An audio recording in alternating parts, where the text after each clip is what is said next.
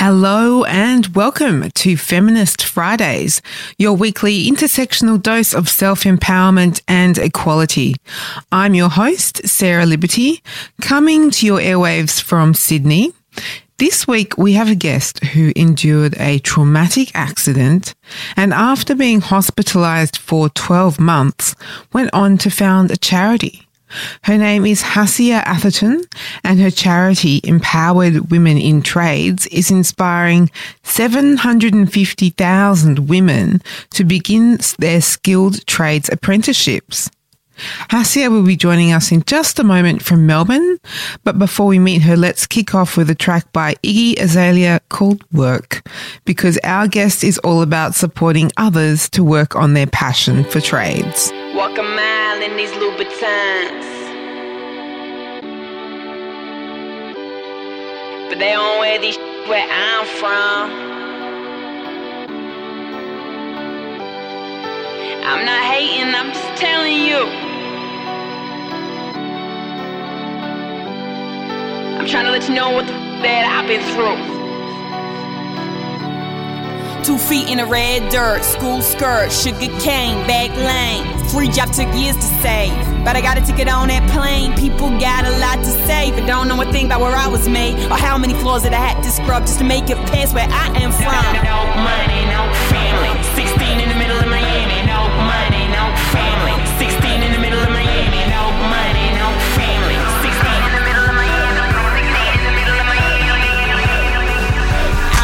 Up all night trying to get there rich. I've been work, work, work, work, working on my sh- Milk the whole game twice. Gotta get it how I live. I've been work, work, work, work, working on my sh- Now get this work.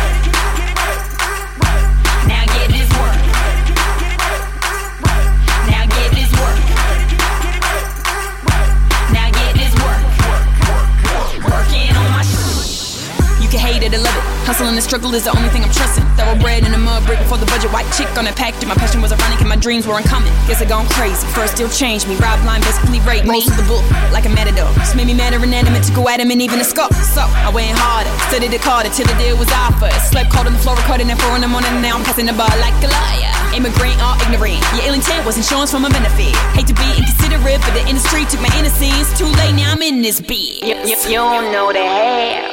This real. Valley girls giving for Louboutins. What you call that? Head over heels. no, money, no family. 16 in the middle of Miami. No money, no family. 16 in the middle of Miami. No money, no family. 16 in the middle of Miami. 16 in the middle of Miami. I've been up all night trying to get there rich. I've been work, work, work, work, working on my sh- Milk the whole game twice. Gotta get it how I live. I've been work, work, work, work, working on my sh- Now get this work. Now get this work. Now get this work. Now get this work. Working on my sh- Pledge allegiance to the struggle. Ain't been easy, but cheers to peasy for the weeks we lived out in Duffel. Bags is all we had doing, and think for my mom, I love you. One day I'll pay you back for the sacrifice that you managed to muscle. 16, you sent me through customs. So, all aboard my spaceship to Mercury. Turn first at the light that's in front of me. Cause every night I'ma do it like it's my last. This dream is all that I need, cause it's all that I ever had. Now get this work.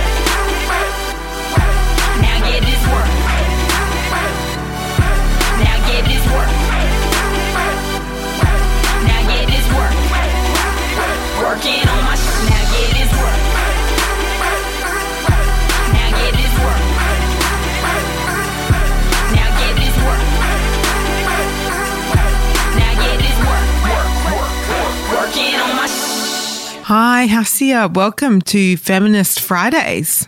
Thank you for having me. Really excited to be here. Mm, it's my pleasure. So, I'd like to start by asking where you grew up and what your early influences were. So I grew up a bit all over the place. My parents separated when I was quite young. So my mum moved out to the country and I got to experience the best of the both worlds. My dad lived in the city and my mum out in the country uh, in a place called the Highlands, kind of in between Yea and Seymour in Victoria, rural Victoria. So my influences again were really dynamic and broad. I had my pony Honey Babe out there in the country and got to do all kind of fun things that country kids get to do. And then I'd come into my dad's and do more of the city things, going and seeing kind of exhibitions and art and going to movies and doing all that kind of stuff. So I think, yeah, very dynamic influences in my childhood. So I hear that you're into welding. How did you Yes. how did you discover that as a passion? How does someone get into welding? And what type of things do you weld? As you can probably tell, I know very little about this. Yeah. So it's an interesting passion because I'm an academic. So I'm an accountant. I'm studying a master's of applied positive psychology. So when I tell people one of my passions and things I like to do to relax is welding, they were like, where has that come from? Completely random. So our family company uh, manufactures medical infection control equipment, which is a lot of it's made out of stainless steel and metals. So when I was working for the family company, uh, my dad kind of said, now that you've got all this academic experience, you need to learn the company from the ground up and go work in the factory for a couple of months and learn the trades and how we manufacture all the equipment and do everything like that. So I was transitioning in the factory through all the different trades that we employ, and I got to the welding bays, put that welding helmet on, those welding gloves, and fired up the welder for the very first time, and just it literally ignited my passion for it. Um, and now my partner, my husband, he's a farrier, so he brings home old horseshoes, and he has a welding Oh. machine in his van, so I get to like just play around making silly things out of horseshoes. That's really awesome. So you've got yeah. a family a family background in the trade of um of- of welding and also you and your partner share the passion. That's pretty awesome.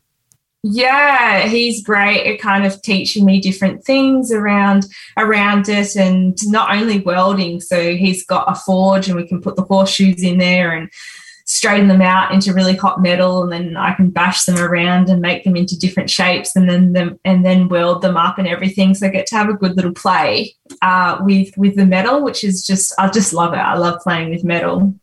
It sounds like a good outlet for if you you know wanted to just let out some steam. uh, You could you could do it via the welder.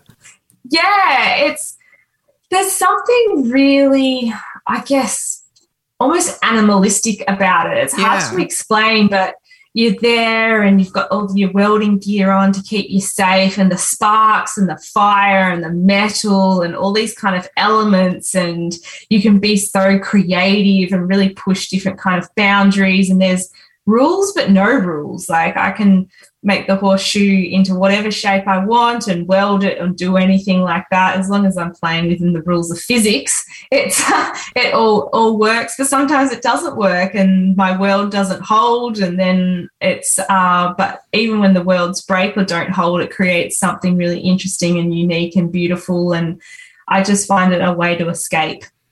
You're making me want to give this a go. I'm I'm going to have to look into this. Yeah. I hear that you're uh, also involved in dressage and equestrian training. I'm I'm a horse rider myself after growing up on the farm and know how complex but also rewarding horse riding can be. I just adore horses. Yeah. Can you talk um, about your horse riding journey? So it started with Honey Babe when I was seven. I got given her uh, for my seventh birthday. So your pony's I called had- Honey Babe.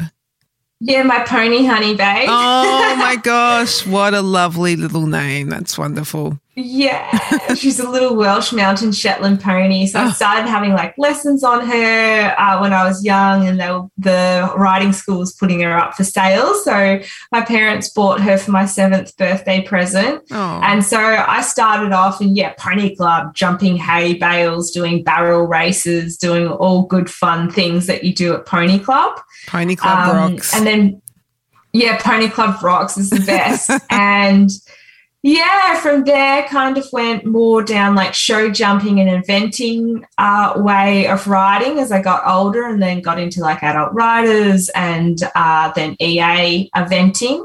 Mhm. Um, and I actually had a bad eventing accident on one of my eventing horses, and doctors said, you know, you probably shouldn't be riding anymore. So I went to what I considered a safer version of riding, which was dressage, uh-huh. uh, and fell fell in love with it after because when I was an eventer, dressage was just something I had to do to get to the fun part, the jumping and everything. But Yeah. once I actually started focusing on dressage and learning about it a lot more, I that was the a form of equestrian sport that I loved more than any other equestrian sport that I ever done, which was really interesting.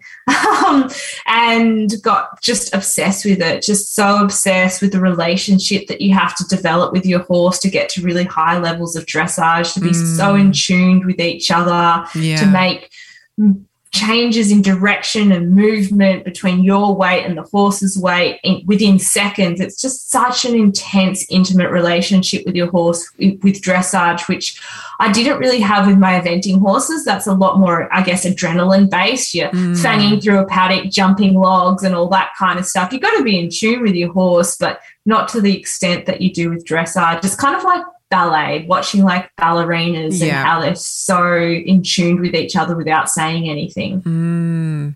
Yeah, I was just thinking as you were describing it that you must have to have a very close form of communication. Um, and it's not verbal communication. It's like you mentioned, it's shifting weight around and sort of giving the horse different cues. Yeah, very fascinating. Yeah, it's uh, it's it's a beautiful. It's a, a very special relationship between a horse and a rider. To the extent that you feel comfortable, can you share with us what happened when you had a major accident during your dressage training? How did that impact your life and how did you fight through the trauma that you endured? It was really intense. So I was training to qualify, uh, for, I was training for an upcoming event to qualify for the World Equestrian Games on my young horse. So she was five and she just had enough of training. And I probably shouldn't have pushed her, but I did push her and said, no, we've got to keep going. We've got to get this this thing that we were training on um, right. And she said no and reared up vertically. I came off her back and my weight kind of coming up her, off her back, she lost her balance and her back legs just gave way and she came crushing down on top of me. And adrenaline's incredible. So somehow I managed to push her off to the right side so she didn't roll completely all over my body, but she did roll off and really badly break my um, right hip and crush my pelvic bone and did a lot of damage to the right side. And then mm. I managed to flip over onto my tummy and like army crawl out of the way because I knew when she stood up, she was going to trample me as well.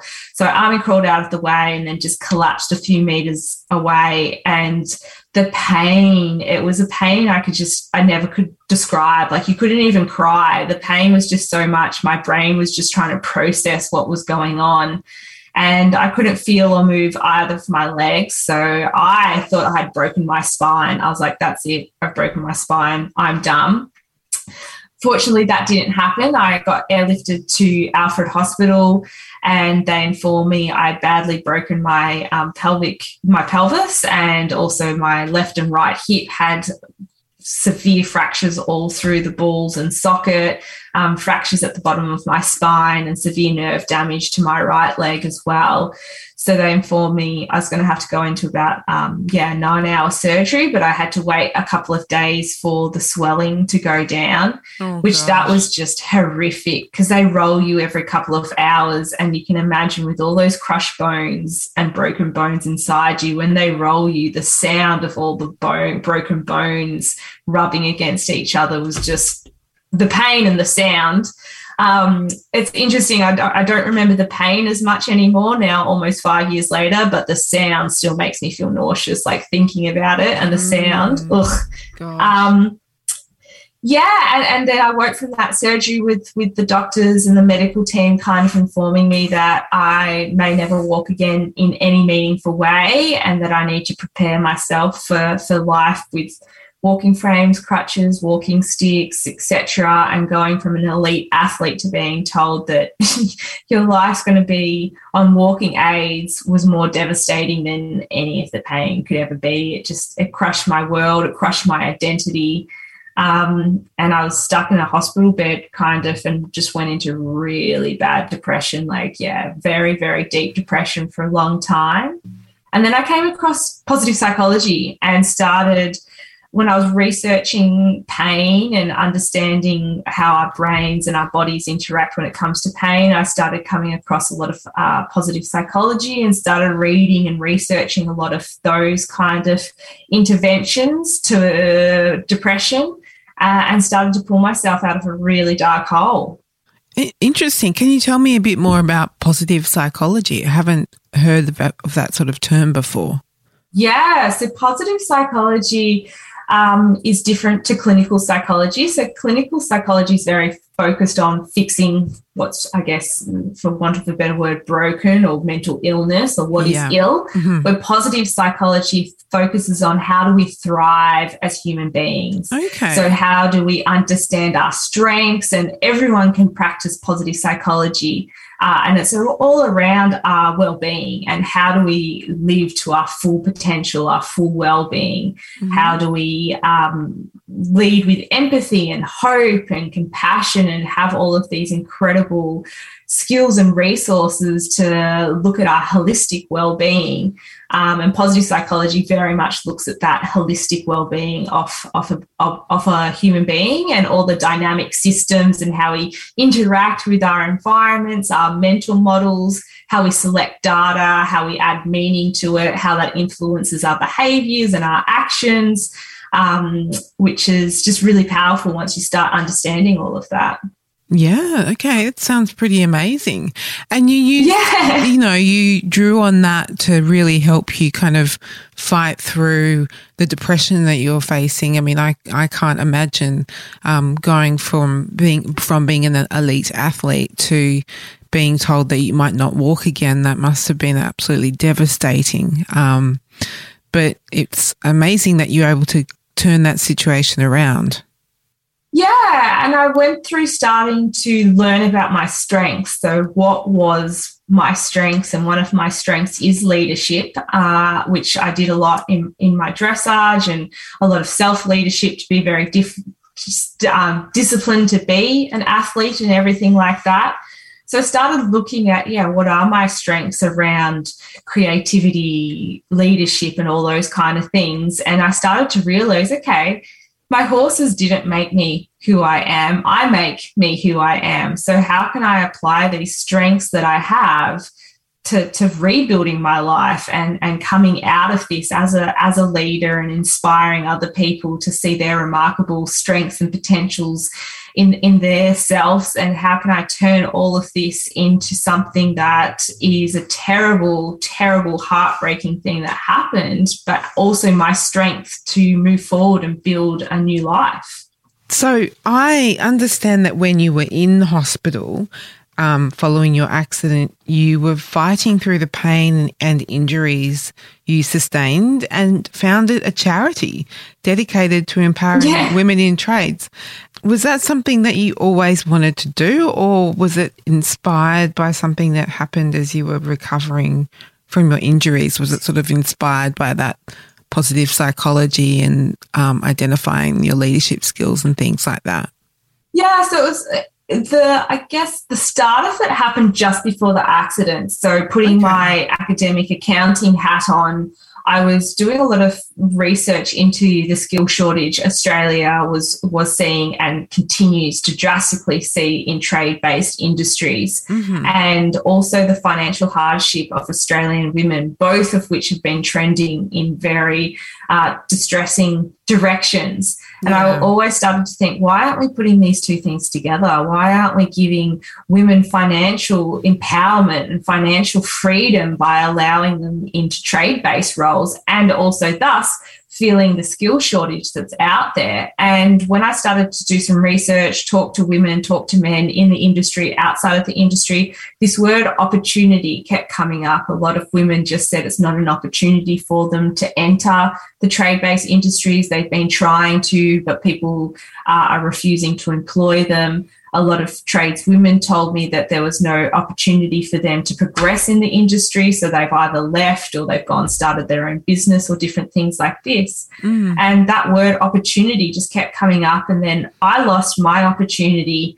Uh, to walk, which is which is a skill or an opportunity that we think we have a right to access. All of us think we have a right to access walking, mm. and I also truly believe women have a right to access career paths that give them financial freedom. And yeah. the fact that they were telling me they didn't have this opportunity to what I see as a basic human right and a basic human right that should definitely be awarded to women in Australia. They shouldn't be given anything, but they should have the opportunity to, to access financially lucrative career paths in mm, trades. Yeah.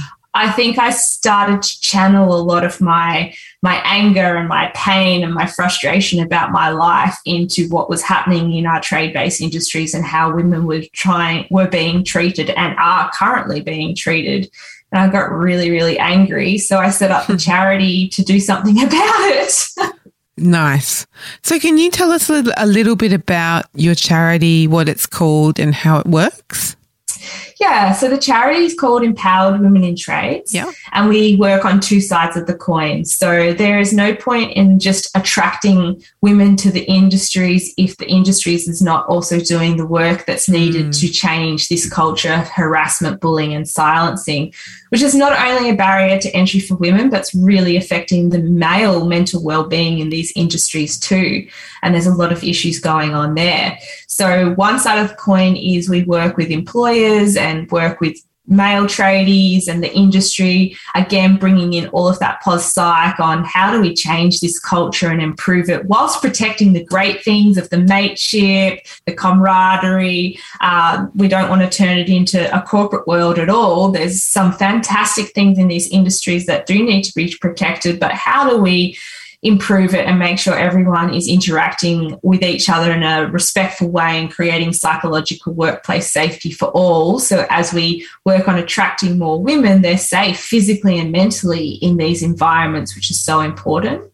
And then on the other side of the coin, at the moment, the entry into trades is very complicated and you've kind of got to make a decision. Do you want to be a plumber? Do you want to be an electrician? And they're very siloed. It's there's not many programs out there that you can go and experience welding plumbing electrical and say fitter and turner mm-hmm. all in one program. You'd have to enroll in literally four different programs. So right. we've designed our trade academy to have an online component where there's online resources and content and information that we're constantly building. So women can explore through watching videos, reading articles, start to understand what's the manufacturing industry versus the construction industry versus the mining industry and what industries they think they would be interested in. Mm-hmm. Then we have a one day program called a Tool Skills Day, which combines positive psychology, uh, workshops around mindset. How do you how do you identify self doubt, negative self talk, um, unconscious and conscious biases against yourself? Because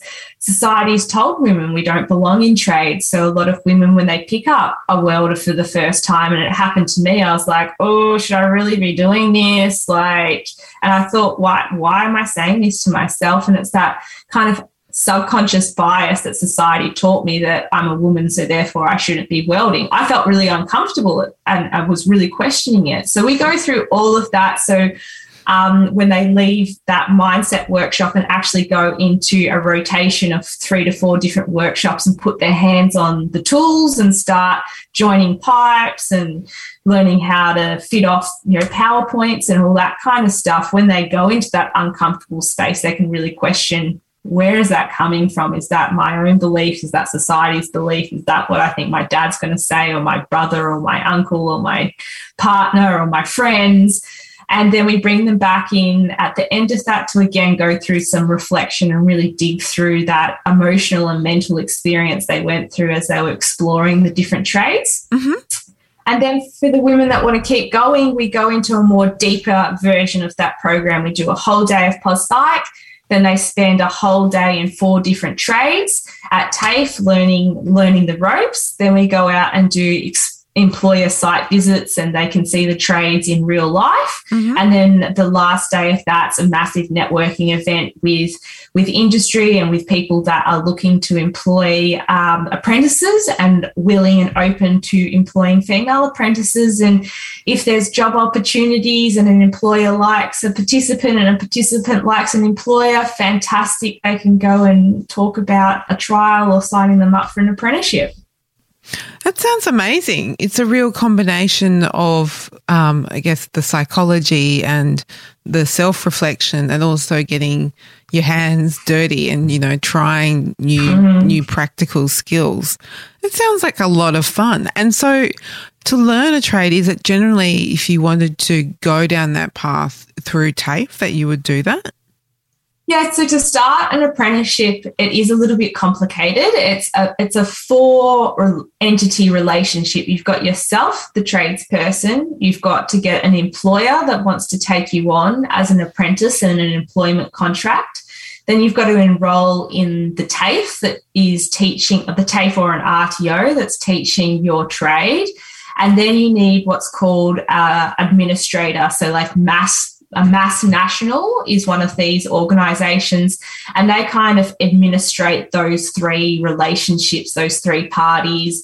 If the apprentice is struggling with something at TAFE, MAS can speak to the TAFE, or if the apprentice is struggling with their employer, MAS can speak to the employer on their behalf, and they kind of look after the apprentice apprentice through that journey. Mm-hmm. But even before that apprentice, there's pre-apprenticeships as well that you can enroll in, and that's just enrolling in the TAFE. You don't have to have an employer or MAS. So if you're uncertain about it, uh, but you want to have a bit of a go, the you can also enroll in a pre-apprenticeship, and and that way you don't have an employer. A lot of women are worried about letting an employer down if they don't enjoy the trade. So mm. for those that are uncertain, I highly recommend doing a pre-apprenticeship first. If you're not confident enough and you're really worried about letting down an employer, do that pre-apprenticeship first. Right. Okay. So women account for only 3% of trades people within Australia, and only one woman out of 100 holds a trade apprenticeship. We've mm. sort of touched on the issue of unconscious bias, but I'm curious to know why you think this is the case. It's a really complicated issue. Mm. You've got, if we look at parents first, so the trade industries have progressed dramatically in the last 20, 30 years. The stuff that used to happen in manufacturing facilities or out of construction sites when parents were thinking about their career. So, you know, parents in their 30s and 40s and stuff now, when they were 16, yeah, the industry was was really tough. We didn't have the OH&S rules that we had now. We didn't have the professionalism in the trades that we definitely have now.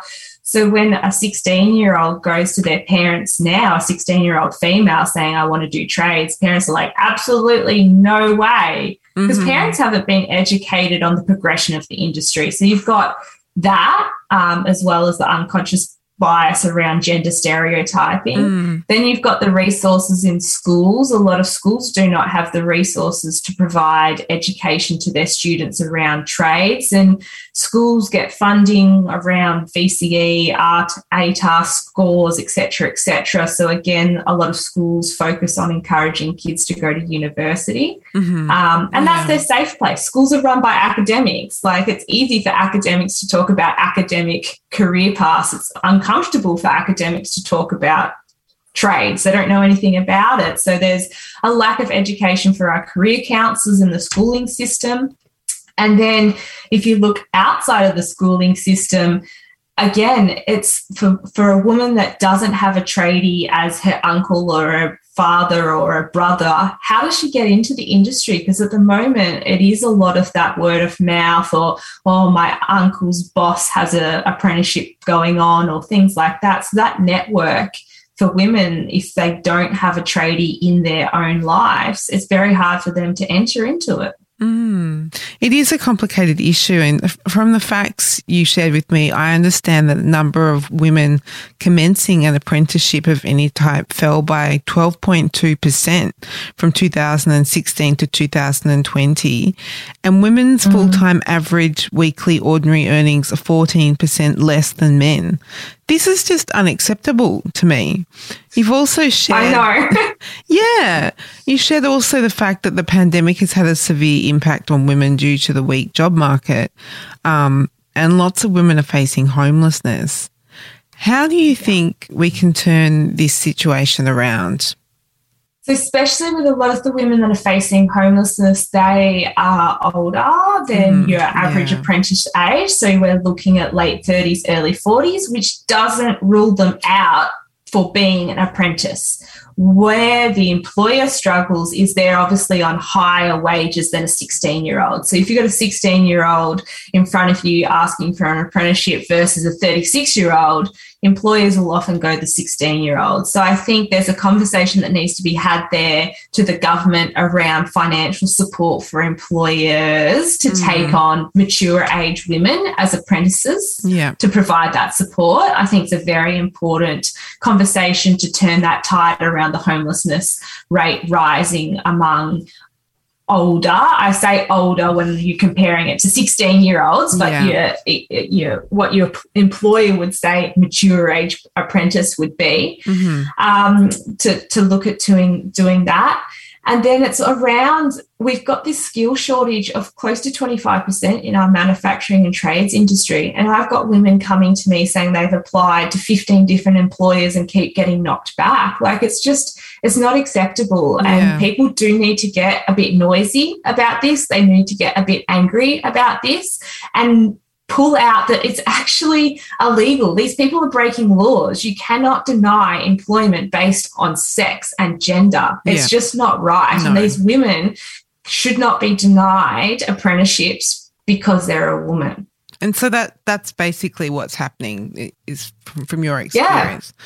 Yeah, wow. Yeah, I've had numerous women call up. I've had numerous women call me up and um, be really upset because they were on trial. They got their period while they were on trial. The employer refused to pull over and let them go to the bathroom. So they sat there. And you can imagine how mortified they would be. And they were too mortified to go back to their trial the next day. So Aww. they didn't get given their apprenticeship. Yeah. This is the stuff that's happening. And there's sometimes no toilet facilities for the women on site, or there's a portaloo that are, is really disgusting and dirty, or again, they don't have sanitary bins, so they're having to put their tampons in their lunch boxes and do, or their pockets or things like that. Oh. Like the industry really needs to step up, and the government needs to help the industry step up on basic human rights like toilet facilities and sanitary bins yeah. to support women to come into these industries. Like we're talking about the most basic human rights here. Yeah,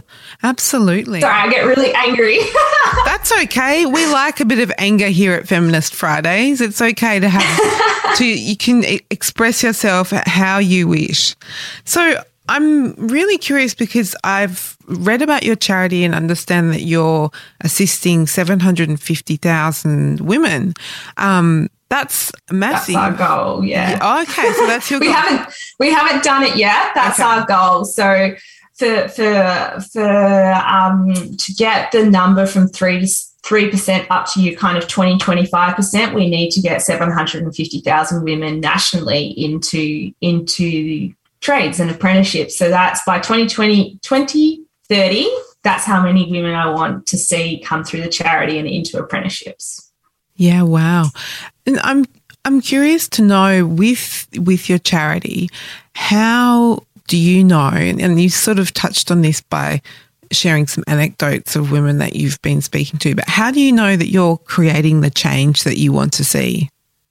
Well, through the testimonial video that we just put together from our experienced trades, I actually wasn't there when the testimonials were being uh, recorded. And literally, a couple of the women said this program's changed our lives. Like, it's opened us up to career paths we never even knew. And if you want to go into trades, you don't have to go to a thousand man, a thousand person multiplex site you can become a gas fitter and work for detector inspector, which means you're driving around to households all day. A lot of these households, you're dealing with women as well, and you've got your own van and doing things like that. There's plenty of fantastic trades roles that are really suited to women, and you don't have to be on massive commercial construction sites. And these women had no idea about this and they went through the program and they literally it changed their lives and opened them up to so many career opportunities they never even knew existed so if i am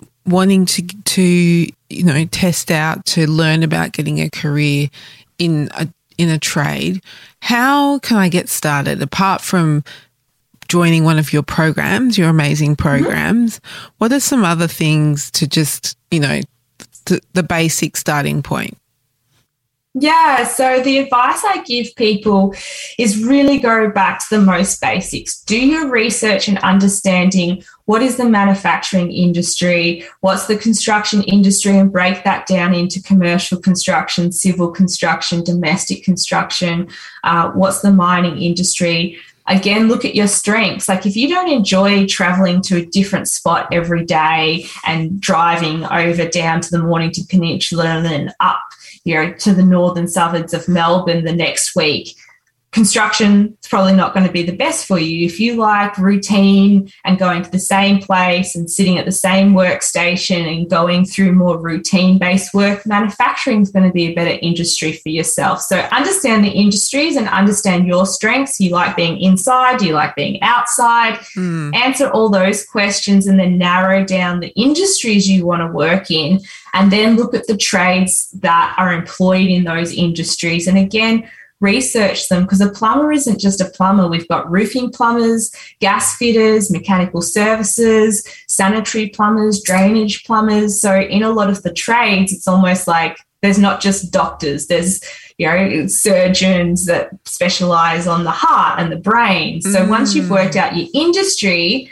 and the kind of trade that you're interested, look at the tr- specialization within that trade. Yeah. And then from there, build up your employment list of employers that uh, focus on that that trade in that industry and go and ask them can i have a trial can i be a trade assistant can i be a laborer can i work in this environment somewhere to get a really good understanding of the trades and and if there's any other options out there as well and just don't rush into an apprenticeship because it is that longer term commitment to the employer, to the TAFE, to everything like that. And just really immerse yourselves in the environment before you make that commitment because then you know you're making the right decision for yourself. Some wonderful advice there. I hope lots of people listen to this and are inspired to get involved.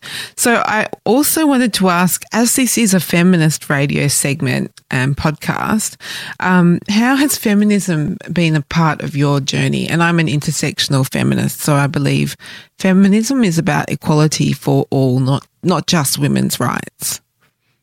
Yeah. And I love that you said that because I'm so passionate about mental well-being mm. and I look about bringing those more feminist uh, I guess qualities of around compassion and empathy and vulnerability and curiosity bringing that into the trade based environments is really going to turn the tide around a lot of the mental well-being that's happening so mm-hmm. at the moment yeah it's very strong in certain masculine um, characteristics we need those feminist characteristics in these environments to make the environment psychologically safe for all and that's yeah. what's lacking is those feministic qualities that mm-hmm. we desperately need mm-hmm. Mm-hmm. Great answer there. so I I feel like I could talk to you for a long time. because I'm so curious about your charity, but I've got one one more final question. Where can my listeners find you, follow you, and connect with you if they want to support the amazing work that you're doing? So feel free to plug your website, any social media profiles, and anything else you'd like to hear. Yeah, so our website is ewitrades with an S dot mm-hmm. com, and our social media handles are pretty much the same. So on Instagram, it's EWI Trades. We're also on LinkedIn. Uh, so you can search Empowered Women in Trades, and that will come up on LinkedIn. And we also tailor our content a lot for those platforms. So if you want to read a lot more like articles and things like that, we post them a lot on LinkedIn. If you want to just see a lot of great tradie ladies out there on the tools, we post that a lot and reshare that on our Instagram. So go follow us on both platforms because there's a variety of content that you won't see if you're just on Instagram. Awesome. It sounds fun. Thank you so much for your time Yay. today.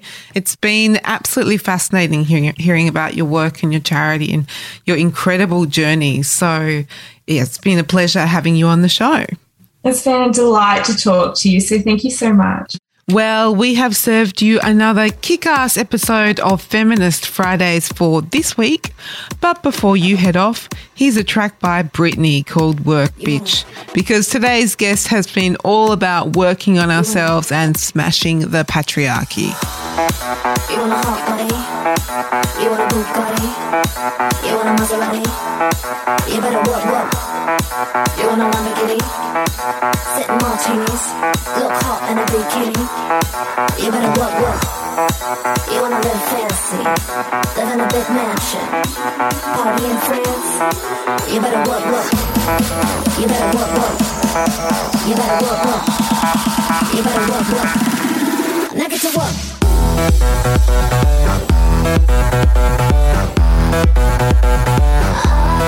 Now get to work.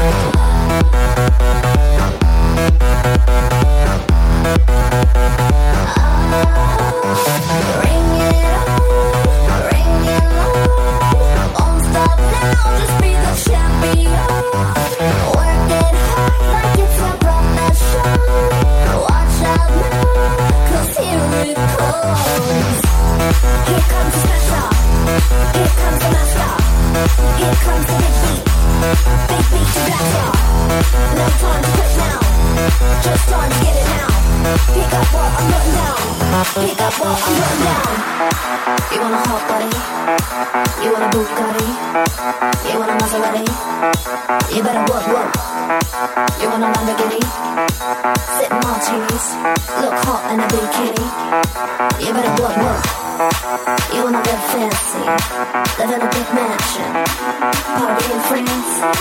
You better work, work. You better work, work. You better work, work. You better work, work. Now get to work.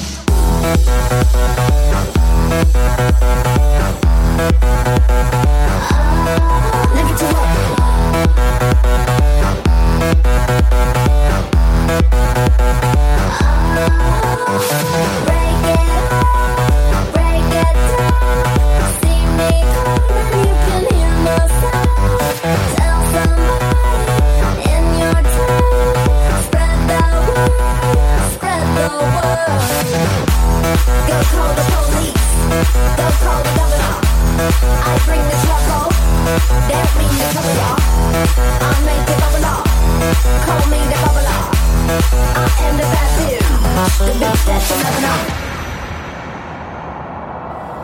Hold your head high, fingers to the sky. They gon' try to try ya, but they can't deny ya. Keep it moving higher and higher. Keep it moving higher and higher. So hold your head high, fingers to the sky. Now they don't believe ya, but they gonna need ya. Keep it moving higher and higher. Keep it moving higher